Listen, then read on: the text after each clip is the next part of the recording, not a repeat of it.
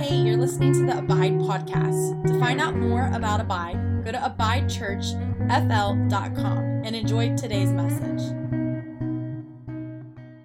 There's a lot of amazing things happening, but today we get the opportunity to hear from somebody that, that we feel has a message for this hour. How many of you know God has a message for the hour?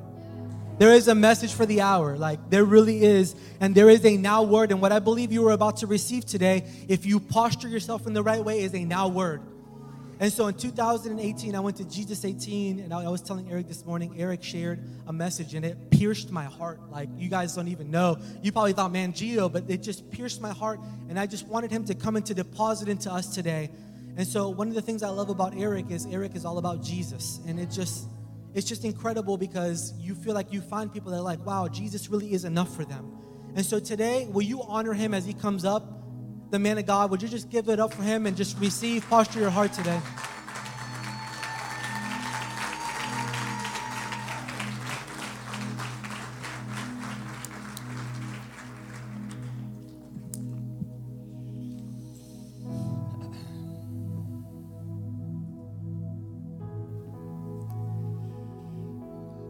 Well, I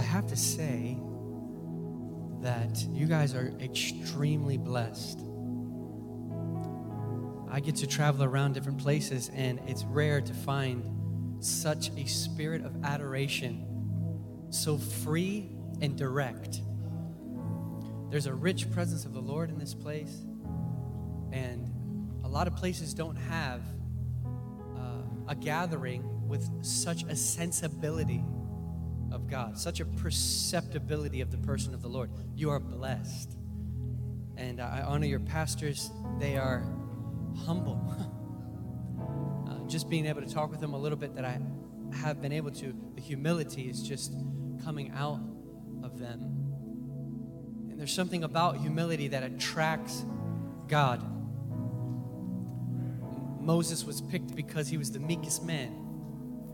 Jesus shows us the perfect demonstration of God's character of humility in taking on him, himself, taking on the form of, of a man, and then becoming despised and rejected.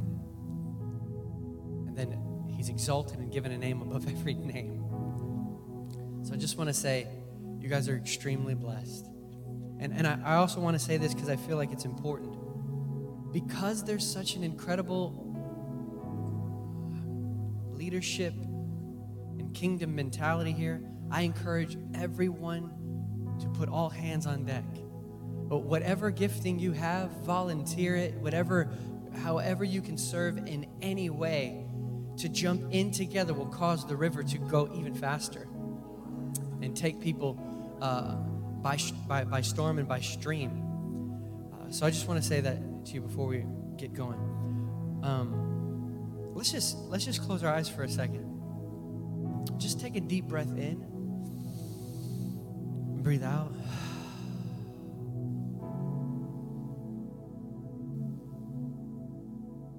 Yeah, just one more time. Breathe in.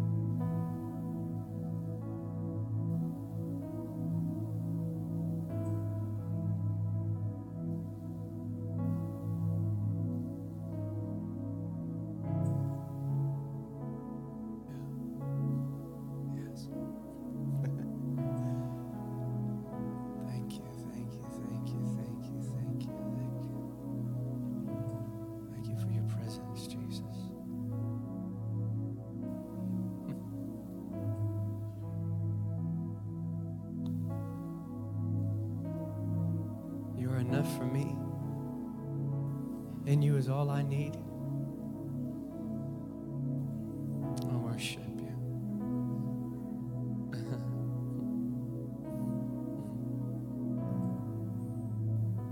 yeah. So I come to you, O precious love of mine. Oh, your lips, they drip with honey, and your kiss is like wine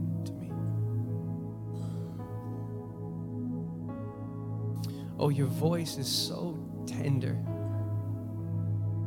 and your eyes are always so kind. Your touch is bliss to me. I choose to leave everything else behind.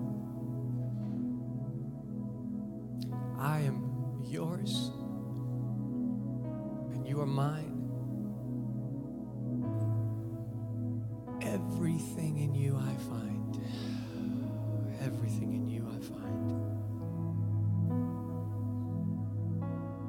Make yourself tangible, audible, perceptible. Feed us with yourself. Touch our hearts. Open our eyes. Open our ears. We want to see you, hear you, sense you, feel you, lay on you, enjoy you, fixed upon you. Oh, give us such grace to never look away from your face. I pray. Oh, holy. Holy. Holy is the Lord. I worship you. Yeah, we're gonna move on in a second. Just stay right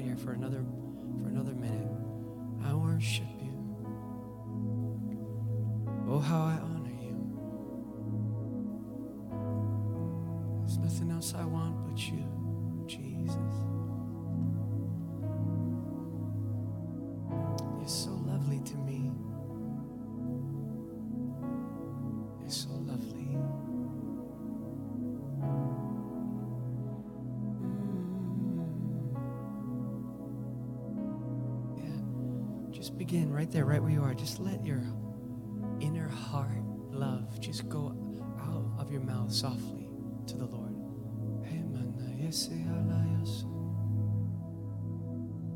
Yeah, just softly, precious,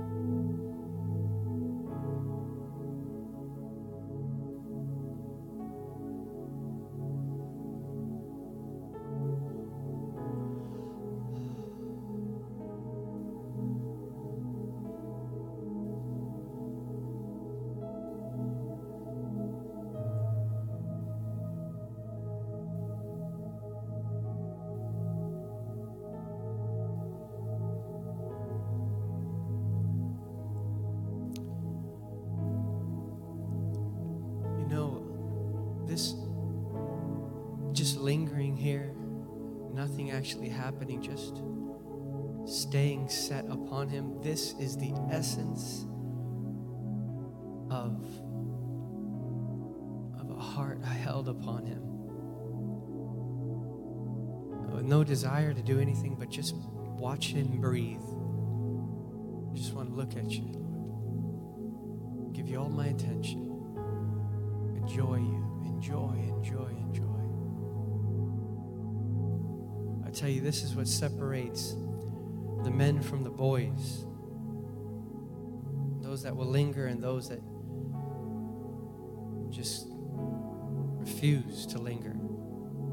Lingering could be defined as just literally holding your attention, sustaining the sweet sense of His presence in person. This is the difference between those that want only Him and those that want something from Him. You know, a lot of times when we we go into the closet, we leave the same way we came in because we did everything but worship Him, did everything but adore Him. A lot of times we go away and we do our devotion, but we never actually once looked at the Lord. Enjoying His person, lingering with Him, just letting love exchange be the heart of, of everything. You know, we're not here for, as you know it, we're not here for methods, we're here for a man. And he's interactive and you can hear him and see him and sense him. And there's not a calculation that you do in order to invoke the, the presence of god to come down. He's a living man who only desires to be loved. And it's the essence of prayer when a man comes away to simply love him if you take away love then you're only left with mechanics you're only left with a method it's no longer about a man if it's not love. It's about a method to obtain something that you want or even satisfy a religious itch to do something that's good or what you think to be right. If you take love out, you take the man out, then what you have is only religion. And we know religion can't save you, religion can't can't keep you, religion can't satisfy you. Only the man, Christ Jesus, who lives in his ear, can satisfy the soul. And herein is the reason why so many of us Christians get to the point where we're unsatisfied in the midst of our Christianity. And you say, you know, Eric, I just don't know what you mean when you say I'm unsatisfied. Well, whenever you start looking for other things, it means you're not satisfied with God. It was John Piper who said, Sin is what we do when we're not satisfied with God.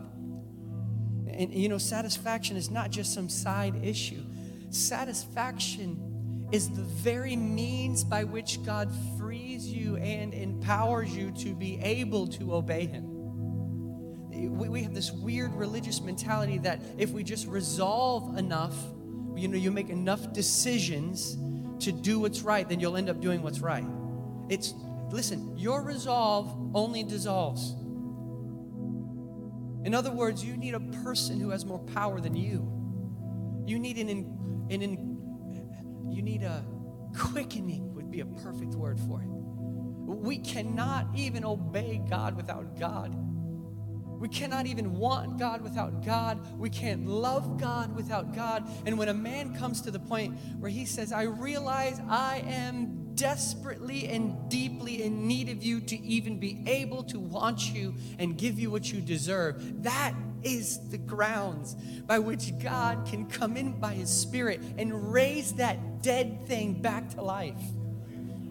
That's the key. And I, wonder sometimes why so many people are doing all kinds of religious things and they look like they've got it all together and they've got all this zeal and they've got all this activity going on, but when you get around their life, they're actually miserable. They're not happy.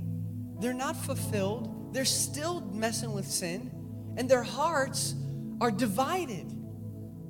And it's because the man has been replaced with a method, the man has been replaced with what we have thought to be good and evil.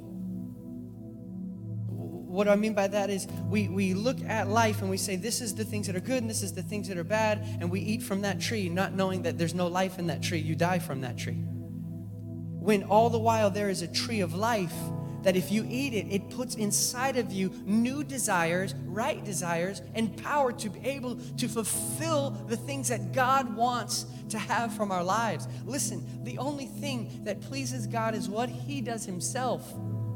So, only if you give everything over to receive Him can He do the thing that He wants from you. That's Christianity. That's the new covenant. And I find a lot of times we slip out of this and we wonder why we start getting weary. And that weariness, that that that weak, weary will that can't seem to find riding in the high places with God. It stays in constant turbulence. I'm telling you right now, the gospel is outside of turbulence, it's above turbulence. Are you saying, Eric, there's no trials? No, I'm saying when you really understand the gospel, trials don't matter. What do you mean, Eric? I mean like you you go through things in this life, but in this strange way, you are above them the entire time. That's that's what I believe to be the the the gospel reality. So that's my introduction, but I feel the Lord specifically wants to speak to this people right here. How many of you have never heard of me before? You've never seen me before? Let me see. Okay, how many of you ever heard any messages that I've preached? Let me see your hands. Now, how many of you have heard the message Mary of Bethany? Let me see your hands. How many of you have never heard of it? Now, I, I feel that God wants to make this Abide Church a Bethany. I, I felt it on the way over here. I was going to talk about uh, specifically the bridegroom, but when I got here, the Lord spoke to my heart. And He said, I want to call together Marys who will come and sit at the feet of Jesus. Some of you have no idea what I'm talking about. I'm going to go through it quickly. Turn to Matthew 26. Why did you start the way that you did, Eric? I started that way because I find that somehow, some way, we get away from the thing that is most important, even sometimes in the name of doing the thing that's most important. Matthew chapter 26, verse 13. I want to show you this. This is the words of Jesus, it's in red. Remember, we're talking about a Bethany people, we're talking about the call together of a bunch of Marys. And you say, What is the significance of being a Mary? We're going to look at it right now. Verse 13, it says, Truly I say to you, this is Jesus. Wherever this gospel is preached in the whole world, what this woman has done will also be spoken of in memory of her. Did you hear that? So God just took a woman and he tied her together with the proclamation of his own gospel. So you have this woman and you have the gospel. And God says, wherever the gospel goes, what this woman has done and who she is will go with the gospel. This is absolutely incredible because there's no one else that this is said about. This really bothered me personally because I didn't understand it. Why this woman? Why not Enoch? You know, why not, you know, John the Baptist? Why is it this woman? And it hit me too that it's not just what she's done, it says in memory of her. In other words, whoever this lady is, Jesus thinks is very important and he wants her to be remembered. I want you to say this with me. Say, Jesus wants Mary to be remembered. Now, why does he want Mary to be remembered? We're going to look at it and we're going to see that it's not anything to do with her, it has everything to do with what she's doing. Turn over to Luke chapter 10.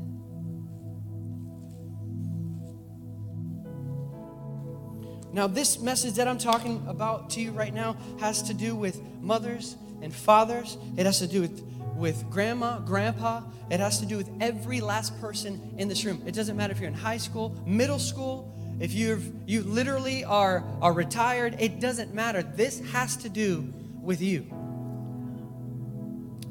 In Luke chapter 10, look at this, verse 38. Now, as they were traveling along, he entered a village a woman named Martha welcomed him into her home. Now, here it is. This is the woman that Jesus is talking about. She had a sister called Mary. Look at what she's doing. She was seated at the Lord's feet. So, the very first time you see this woman, you see this woman sitting at the feet of Jesus. Say, sitting at the feet of Jesus. Okay, let's explain what this means. Sitting implies a bunch of things. Number one, she's not moving around, she's still. Number two, she's low, she's sitting. So this is rest, this is humility. And she's at the feet of Jesus, which means all of her attention is upon his person. When you sit at the feet of Jesus, what happens is you have direct focus, full face gaze upon him. When you sit at the feet of Jesus, it means I want to be the one who is closest, lowest, looking directly at you. This woman chose this spot. Now, now I want you to, to think about this for a minute. Jesus is famous at this time. There's people that want to see him, there's people that think this about him, that about him. And this house is probably full. Because when Jesus comes to town, the entire town comes out. Is that not true? So now I want you to think about this. This house is completely filled with people standing around talking, doing all this stuff, but then there's this strange sight of this one woman who chooses to sit at the feet of Jesus. This sight, if I was there, would have literally touched my heart. To look over there and see there's this woman doing something that nobody else is doing She's seated at the Lord's feet. What is it about this woman that God ties together to the gospel forever? She chooses the feet of Jesus. What do you mean, Eric, when you say choosing the feet? There is no higher place in heaven or on earth than the feet of Jesus. The feet of Jesus means I am giving all of my life down right here to be able to look at you. And that's what this woman is doing. The next thing it says here is that not only is she seated there, but she is giving him full attention. She's listening to his words. This is passive reception. She's not speaking, she's listening. I remember Witness Lee wrote one time, when you leave prayer, don't say what I've what have I said to God, but what has God said to me? A lot of times people go into prayer and the entire time all they do is tell, talk, but they have no idea what God said. Because listening means you are quietly giving attention to somebody else who's more important than all the stuff you've got to bring in. Are you saying, Eric, I shouldn't ask for anything? I'm saying that once you enter his presence, 95% of your prayers vanish, anyways. Because you found out that he's the only thing you ever really wanted in the first place and that He's the only thing you ever really needed. To simply give Him the attention that He deserves solves pretty much every single human problem. Every one of our problems go back to this one main issue not giving Him the attention He deserves. I believe the root of sin is this giving the attention He deserves to things that are far inferior to Him. So you say, Eric, I'm a, I'm a stay at home mom. Or Eric, I work, you know, I, I put tires on cars all day. That's what I do.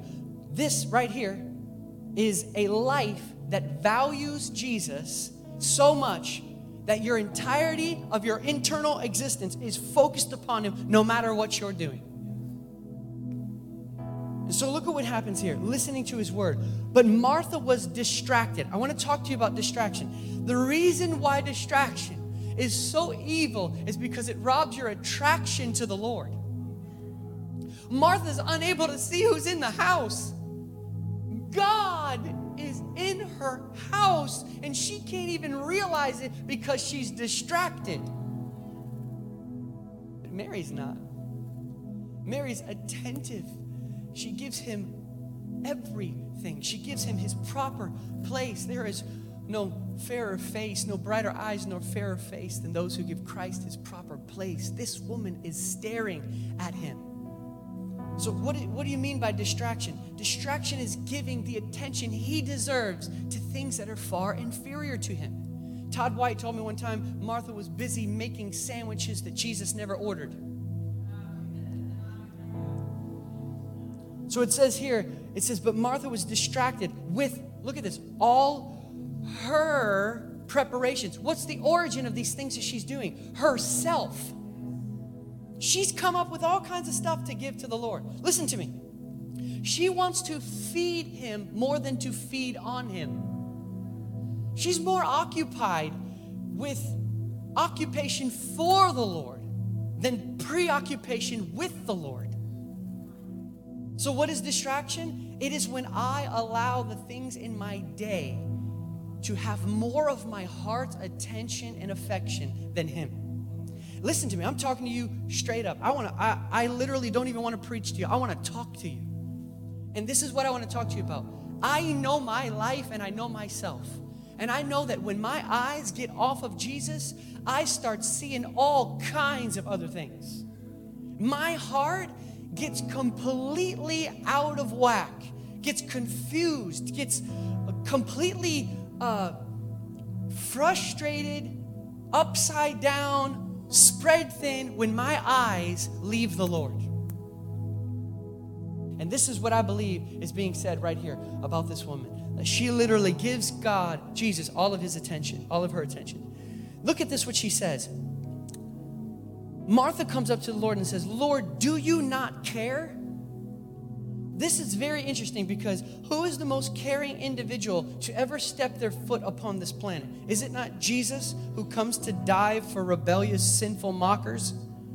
Jesus is the most caring that will ever step foot on the planet. But because she's distracted and not giving him her attention, her view of the Lord is askew. What, what do you mean? This is the origin of a lot of people's strange doctrines about who the Lord is. It's from not looking at him, it's from being so distracted that you begin to look at the one who is God on the earth and say, Do you not care? I'm telling you, I've slipped into this kind of thing in my own life. Just being open and honest with you, I have taken my eyes off of Jesus in certain times and periods of my life. And what happened was my view of God was completely starting to shift. I couldn't see him for who he really is. And how many know your view of the Lord, your understanding of who he is, affects everything in life? The way you are a husband, the way you are a wife, the way you are a, a, a, boss, Whatever you do is affected by how you see God. And if you don't look at Jesus, you cannot see him. And so what happens is when you look, you live. When you don't look, you don't live. And you begin to see that all kinds of things start taking their root in you when you take your eyes off of Jesus. Do you not care that my sister has left me to do all the serving alone? She shows us the root of loneliness. I'm all alone. Eric, what are you trying to say? I'm trying to say that when you realize that you can look into the face of Jesus, it will end all these Martha things. You'll find that once you put your eyes upon Him, what happens is you're completely fulfilled, you have need of nothing else, and you're able to make your decisions and live your life based on being completely satisfied.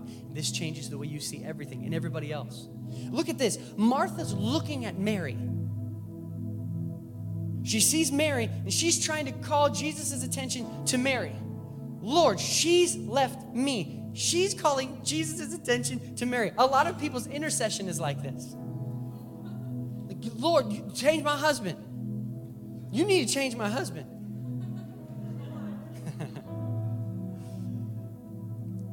That's Martha that tries to pull God's attention to things and doesn't just look at God. So many times we're trying to get God to look at something and just won't look at Him. Are you trying to say I shouldn't pray for nobody? I'm trying to say that there's something so much greater. It's called looking unto Jesus. And in looking unto Jesus, then He can, by His own design and His own sway and His own moving, guide you into whatever He wants to do in that time. But He has first place. So then it says next, it says, Tell her to help me. But the Lord said to her, Martha, Martha, you are worried. Did you hear this? This is the words of Jesus. He just showed you where your worry comes from. Somebody told me one time worry is the seed of atheism. Worry comes from not looking at Jesus. If you worship, worry will be destroyed. Worship destroys worry. And listen, worry will destroy worship. But if you will look unto Jesus, you'll find that you can walk in this world with complete rest, at ease, simply walking and skipping through life upon the clouds of God. It's possible. How? By looking at Jesus. You say, Eric, why are you why are you here today? What's your message? I'm trying to call all of us to be those that are like Mary who will give Jesus his proper place and not be distracted and not begin to get into this looking at other people and trying to get Jesus to look at something. Listen, you got to take your eyes off him to look at somebody else. You'll, you'll, you'll, you'll stop judging people the moment you look at Jesus. It won't even cross your mind because you'll be so preoccupied. You know, A.W. Tozer talked about an endless preoccupation with God Himself. I think this is the essence of a holy life. You're so preoccupied that no matter what comes your way, your attention's already given. Something comes to pull at your attention, you say, I don't even have attention to give you. It's already all given. And that's what I see right here in Mary. Jesus says, to Martha, You are worried and bothered. Listen to me. In my own life, when I find myself getting bothered very easy, I know by this, Martha has crept in. Say, Eric, I don't think you can do that. Yes, you can. Because the Bible talks about the result of the Spirit is love and joy and peace and patience and patience. Paul writes, Paul writes, be patient with everyone. It's the patience of the Lord that is salvation. And he gives to us in salvation his same patience. I remember Fenelon wrote one time, he said, There is nothing more imperfect than being impatient with the imperfections of others. He also said, Adam is always angry to find himself in another. What do you mean by that, Eric? Adam is the old man. And that old man in you, when he finds the old man in someone else, gets very angry. But when you let the second Adam or the last Adam have his proper place, listen to me, he looks for Adam and the other so he can comfort him. So it says, but only one thing is necessary. This is Jesus. Only one thing is necessary. What is he saying? He's saying there's only one necessity for life, and it's this right here what Mary is doing. Listen to me. Mary doesn't even respond to Martha. I, am telling you, I think Mary's so preoccupied, she doesn't even realize she's being spoken against. One of my friends texted me the other day and he says, Man, Eric, so many people are coming against me because I've chosen to, to go to Jesus school and there's a lot of things that are being said about me. How should I respond? I wrote him back and I said, He's too beautiful to look away from. And he says to me, he says, Man, that's good. Anything else? And I said,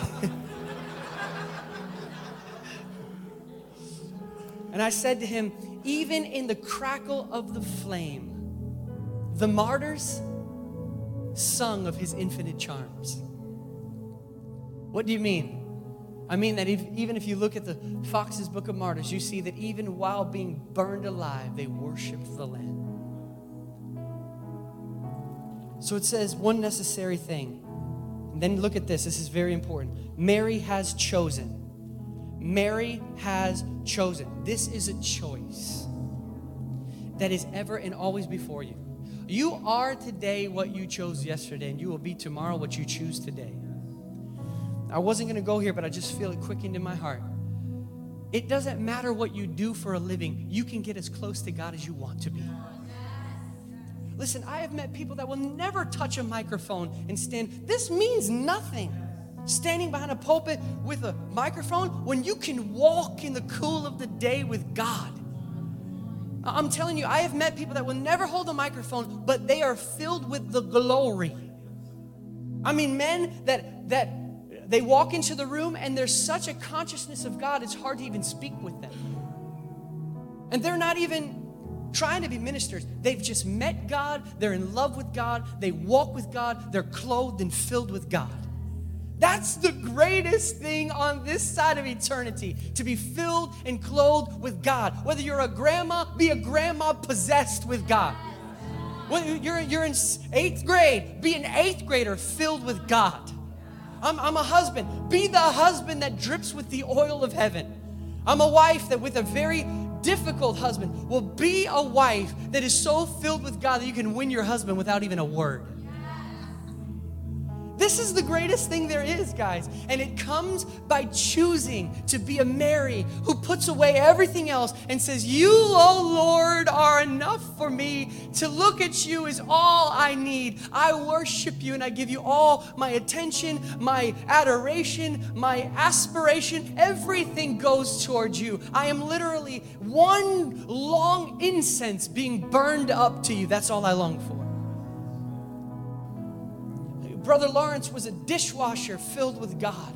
He talked about washing dishes to the glory of God. He would say, The moment I turn my attention to Him, it's like an electric pulse that goes through my body. He says, I'm so serene that even though I don't know what the future holds, it doesn't even matter. I'm telling you, there's a holy complacency. Complacency is such a dangerous word in Christianity, but you got to use it rightly.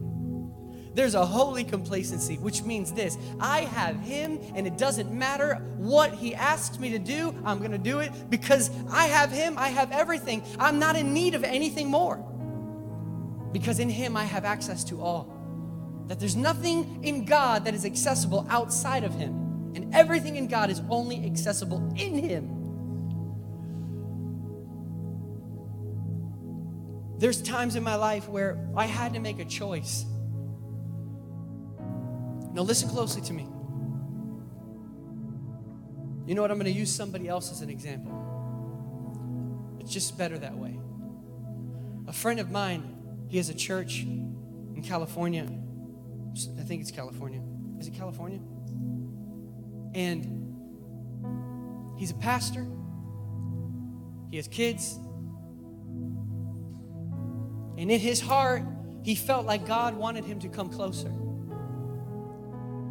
And in this time of wanting to come closer to the Lord, he felt the only way to do it is to spend some quality time alone with God. So he came to his wife and he says, I feel like I need to go away for a few days and just be alone with God. And his wife says to him, We've got the prayer meeting. There's, there's also like worship training. The kids have soccer, all these things. He, she's like, You can't, you don't have any time. And he looks at her and he says, I've got to go be with God. Fall what may. I'm blocking out this time, the next couple of days, to be with God. She said, Okay. So he went away. And when he goes away, he's locked up with God in a little cabin, worshiping the Lord for a few days. On the third day, he wakes up and the Lord speaks to him and he says, Why don't you, you can go home now and I want you to grab a bite to eat on the way home. So he stops at a restaurant on his way home after two days of just worshiping and enjoying the Lord. He walks into the restaurant and he looks at the waiter and he says, A, table for two, please. And in this time of worshiping the Lord, he said he had a wonderful, sweet time, but he was waiting for this collision with God that would break him down forever. But it had not yet happened. It was just a wonderful, blissful time being with God. But when he says table for two, they go and they sit him down. He sits down on one side and they bring two glasses of water. And when they put the glasses of water down, one in front of him and one in front of an empty chair, he looks over across at the empty chair and he perceives the presence of Jesus. He sees Jesus in his spirit sitting there across from him. And this man who was a Marine breaks down crying like a little girl who just lost her boyfriend. And he puts his face down on the table and he's crying and crying. The waiters come over to see if he's okay. The only reason why I know this story is because a month later I saw him at an event in California and he comes walking up to me. And when he's walking towards me, it was Rick, but it wasn't Rick. He was the same guy, but he looked different. Something was changed. And when he started to speak to me, his voice sounded different. It was like there was something missing. And I looked at him and I said, Bro, uh, what happened to you? And he says, I don't want to tell you here because there's too many people. We'll go somewhere. I said, Let's go somewhere. So we go somewhere and he tells me the story that I just told you. And the reason why I'm telling you that is because there is a pull, I believe, to many of you in this room to go and be with God in an extended way. And you will enter into a perception of his person that will break you on the inside and cause something to be missing from your person that is so important. What do you mean by missing? St. Teresa of Avila said that when the Lord came to her, he had a spear and he thrust the spear into her heart over and over. When he would pull the spear out, he took a piece of her out. And she said, He was making me empty enough to love him. I, I, I'm issuing a call to every person here. I didn't come actually specifically thinking to do this, but I can feel it right now. God is calling some of you in this room to go away with Him for an extended period of time. You say, Eric, I work. Listen, I worked when I was in construction, I worked 12 hours a day digging ditches in the, in the sun in Florida oh, every day. Saturday and Sunday I had off. And what I would do when I feel this burning deep on the inside, I'd go to my wife and I'd say, Babe, I need a couple of days to be alone with the Lord. Can I take Saturday and Sunday this weekend to just go somewhere? She'd say, Yes. And I'd rent a room and I'd go into that room and just worship all day on Saturday and all day on Sunday and just come back to my house filled with such a sweet love exchange with God. My heart would feel so tender. It changed the way that I looked at my children, it changed the way I looked at my wife, it changed the way I worked at my job. Everything was different. I had times where I'd be locked up with God, and my wife would say, Listen, you, you, you can lock up, but you can't leave the house because somebody's coming over to clean the carpets. So you got to be here to let them in. And I'd say, Okay, I'll, I'll, I'll be here. She would leave. I'd be worshiping the Lord, worshiping the Lord. And somebody would come to, this guy came to clean the carpets, and when he walks in, he's, I'm like, yeah, these carpets here, these carpets here. And I just left him. I was going to go be with the Lord. But I kept the door open so I could see what they were doing. I'm just pacing back and forth, worshiping, just enjoying. And the guy comes into the hallway, and as soon as he comes into the hallway, he stops and he goes, ah! And I looked at him from a, a, distance and I was like, whoa, I didn't know what was wrong with him. I thought he might have a problem or something. So he goes out. I just left him alone. And I'm just worshiping the Lord. I was didn't really want to even give attention to them because I wanted to be, you know, locked up. But I had to go out there and when they're leaving, I felt the Holy Spirit tug my heart to witness to them. And I was like, oh man, I've got to tell these guys about Jesus now. I'd rather just be in the room. But I came out there with a couple of books of mine and I said, guys, guys I want to give you these uh, books. I'm a preacher of the gospel. And I just want to give these to you for free and tell you that Jesus really loves you. And the guy that did that weird thing in the hallway looks at me and he says, that's what it was. I said, I said what was it? What do you mean? He says, when I walked into the hallway, a wind hit me. And when it hit me, I felt completely overcome. And I know now that it was God. And so, right then, I took that opportunity and I said, He's calling you to give your life to Him. And then, bam, I got a word of knowledge for the guy that was with him about somebody stabbing his back. And he said his wife just left him and took the kids. Prayed for both of them, they gave their lives to the Lord is a wonderful moment. But all that to say, it was in the midst of just enjoying the Lord that He made just regular life a witness of His own person. I'll, I'll tell you another one. Why am I telling you this? Because I want to make you salivate to be alone with God. Okay, I'm gonna tell you one more and then we'll close out. Is that okay? So one one time I was preaching in the jails, and when uh, I used to go in the jails twice a week, and just go in and they, would open up the door for me, and I'd throw my hands up and I'd say, "Does anybody want to talk about Jesus?" and they're inmates, you know, so somebody yell out from the side, F you, or something like this. but I go in there and just wait for somebody to talk to me, talk with me about Jesus. Some of them to be like, we don't have anything else to do.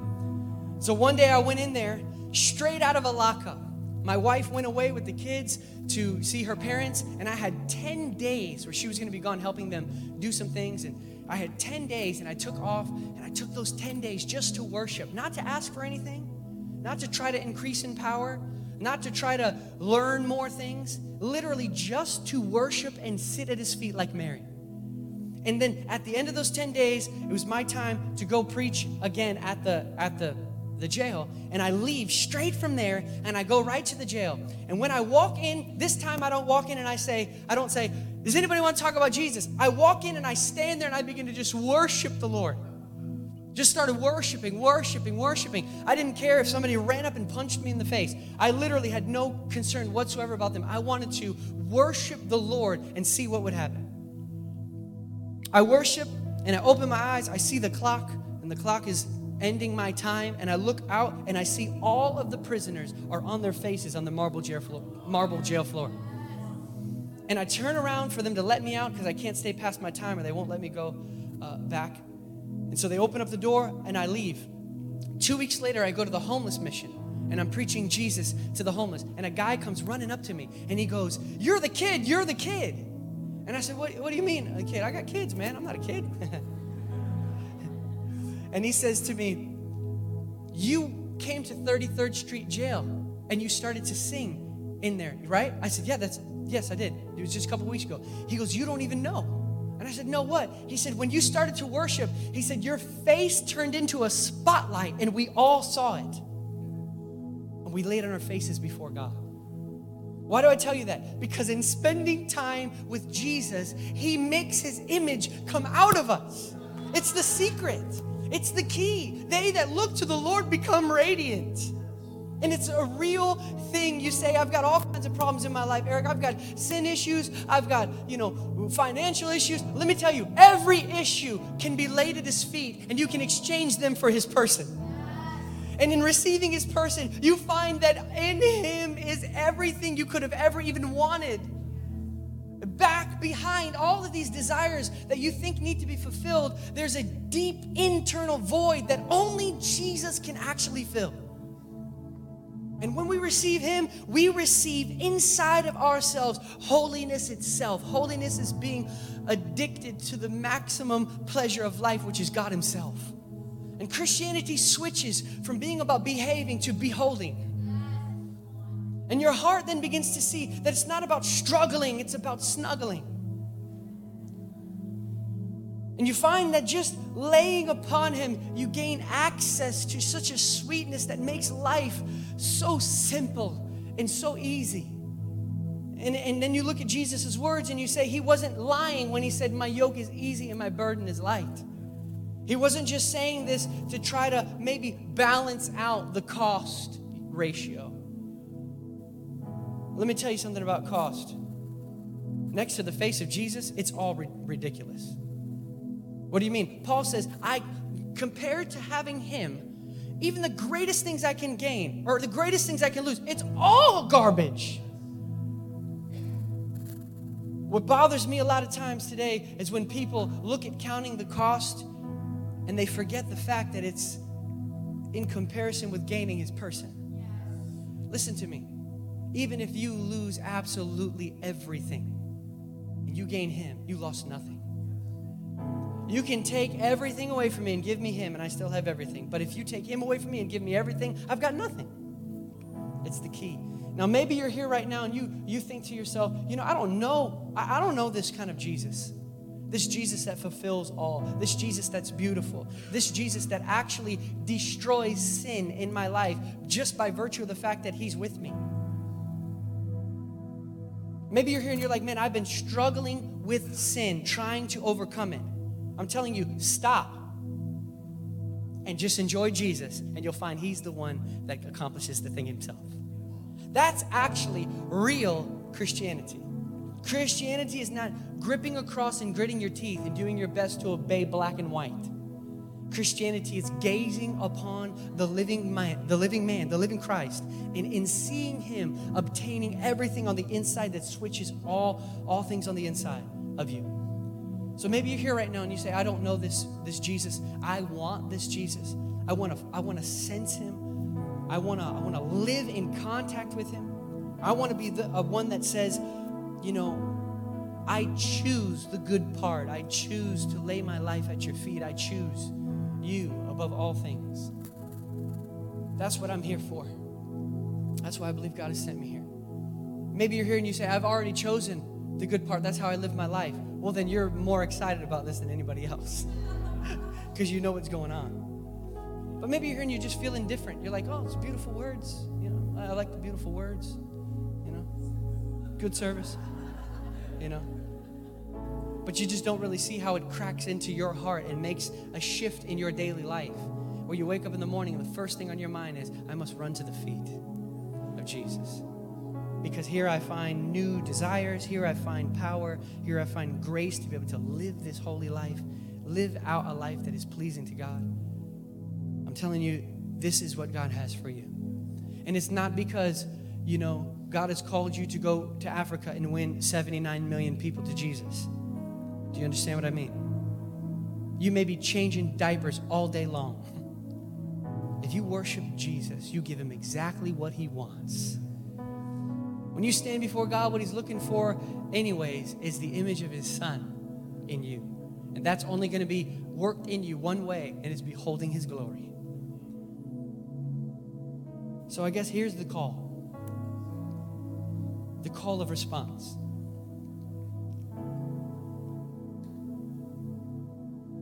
If you want to make a decision, no matter where you are in your life, to be one who is completely possessed with God,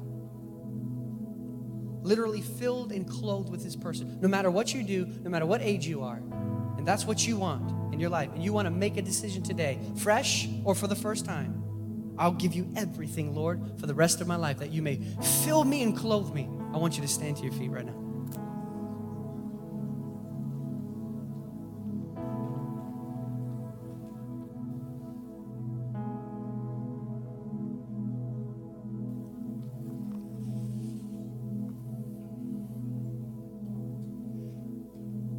Say, Eric, what's the message today again? Choose his feet. Choose to lay everything down right there weaknesses and failures and your successes and your victories. Lay them all down because they're all inferior to him. What I'd like to do right now is just right where you are, just, just relax, close your eyes, forget about the person next to you.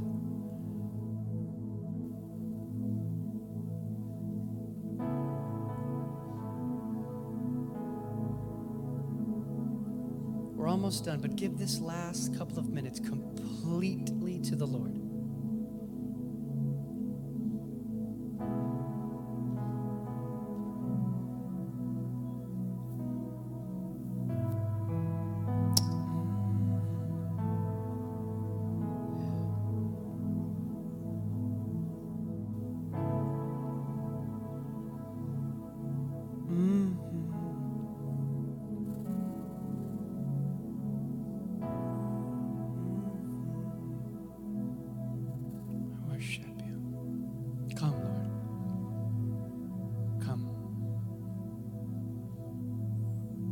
Holy Spirit. Come, Holy Spirit.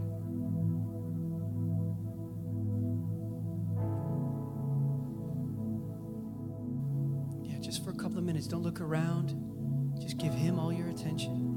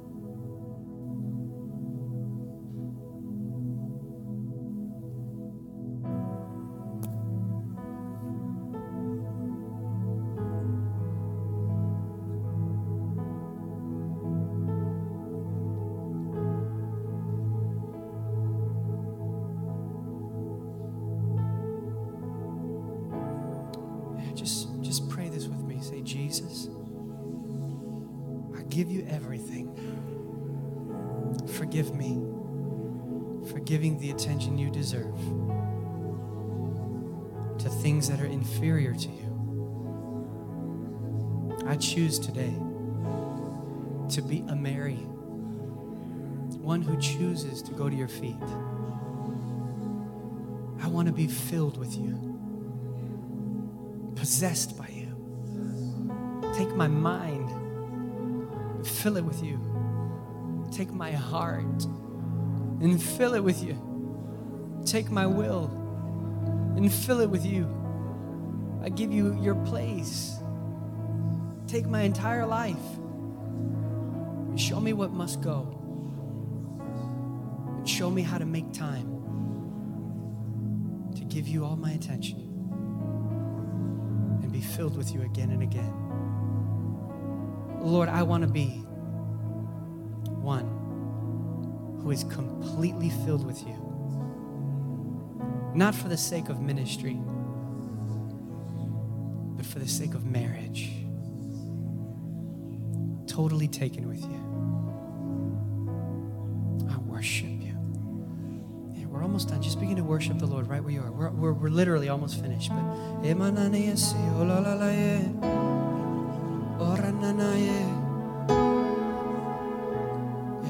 Just let your, your spiritual language come out. Ah, la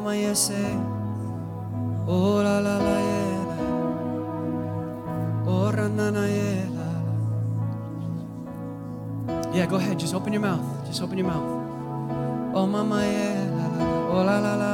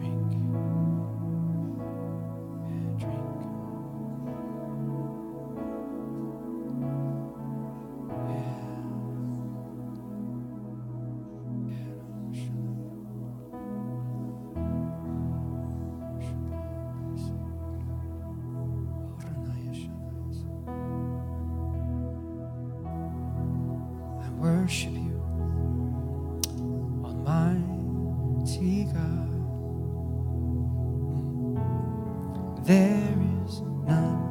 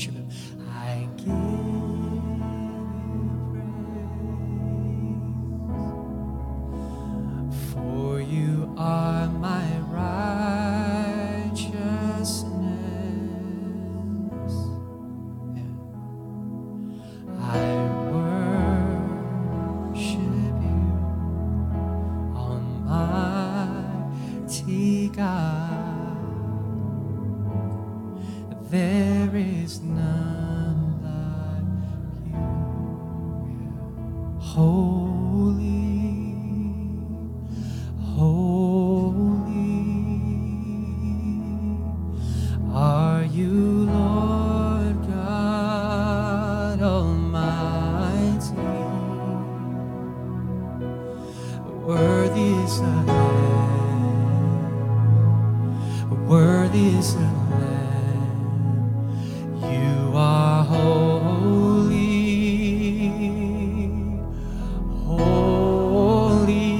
every voice sing.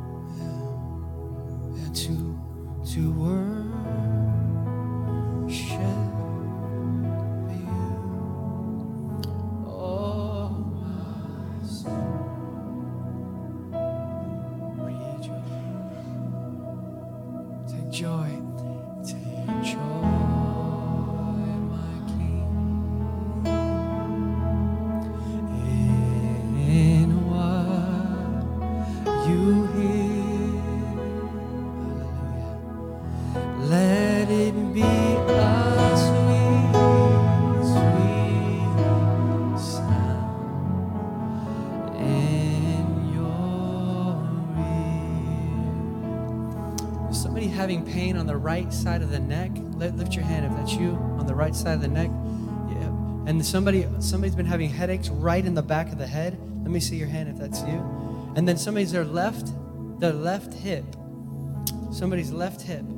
Yeah, yeah, lip hips. Okay. Um, can can you come down here? The, the people that have have these things, the hips, the headache, the neck. Uh, is there somebody that's been having a pain in your lung? Like when you breathe, you've been feeling pain actually in your breathing, or even heaviness right here on the chest. Lift your hand, let me see who it is. Yeah, come come here, come here. Yeah, just pray in the spirit with me just for one more minute.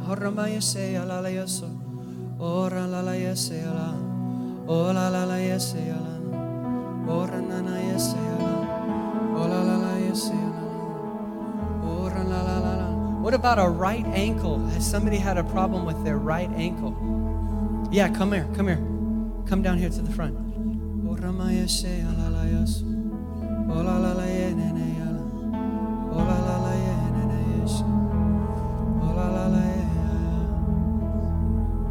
Yes.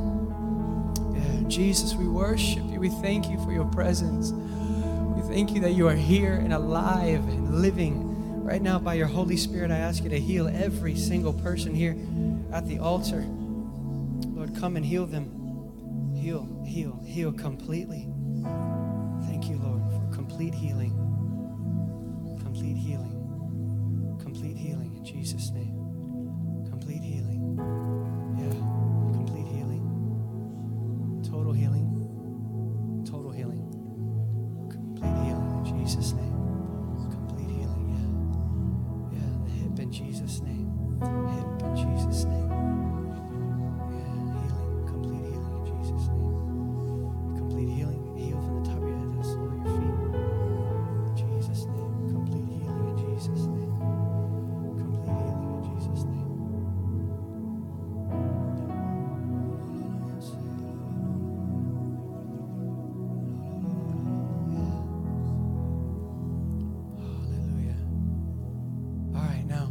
Those of you that are here at the altar, I want you just to do something.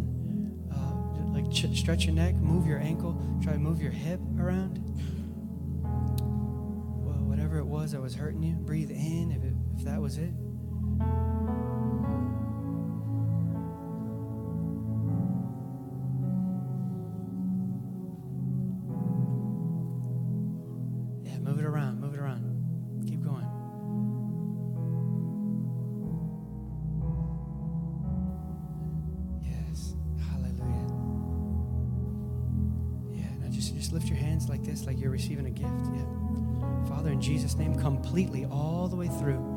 The top of the head to the sole of the feet, the blood of Jesus, the perfect work of the Lord, heal this body. Heal it completely in Jesus' name completely, top of the head to the sole of the feet. Thank you for miracles purchased by the blood. In Jesus' name. All right, move it again, move it again. Check it out.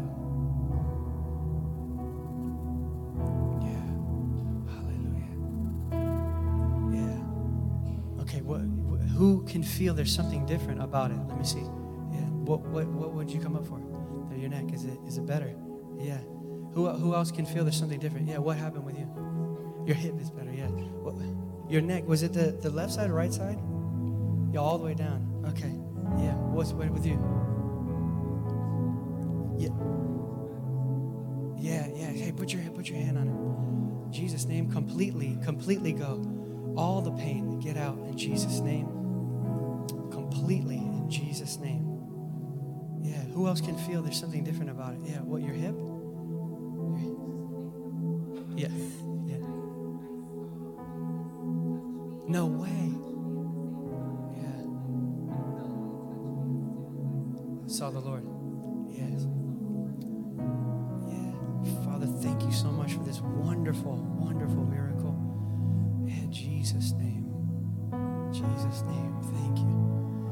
those of you that you didn't feel anything yet, just put, show me your hand if you don't feel a difference. If you don't feel a difference. Okay, who else doesn't feel a difference at all? All right, put your hand on, on these guys. Lord, we thank you for perfect healing in this hip, this neck. In Jesus' name, we thank you. Thank you, Lord. Perfect, perfect work. In Jesus' name.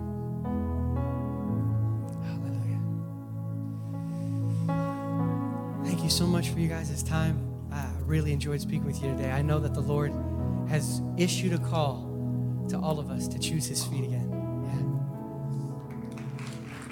Come on, yeah, let's give it up. Um, listen, we want to thank you guys for coming and joining us today. We know God has done something deep in hearts today. And I just want to challenge you, man, to run with that word. Don't let it be something cute. We were all challenged today. Listen, I, I've been walking with the Lord for a while now, and here's one thing I know hunger is a choice, it cannot be imparted. You can be provoked, you can be stirred, but hunger is a choice. And so choose Him this week. Amen. Let me pray and bless you, and we can go. Father, we thank you for everything that was done today, Father. We, we just seal every work, every word, every stirring, God, in every heart, God. We just bless them as they go. We bless their families, their finances, their health, God, and every part of who they are, God. And as they go, God, we ask that, that your words, your will, your miracles would follow them, God, and there would be burning ones that would go out and change the world with this gospel we have been given. In the mighty name of Jesus, everyone said, Amen. Amen. Bless you. Hey guys, there's stuff at the table. I encourage you guys go go get some books, go get the stuff that God has given you, and leave a donation. Bless you guys and have an amazing week.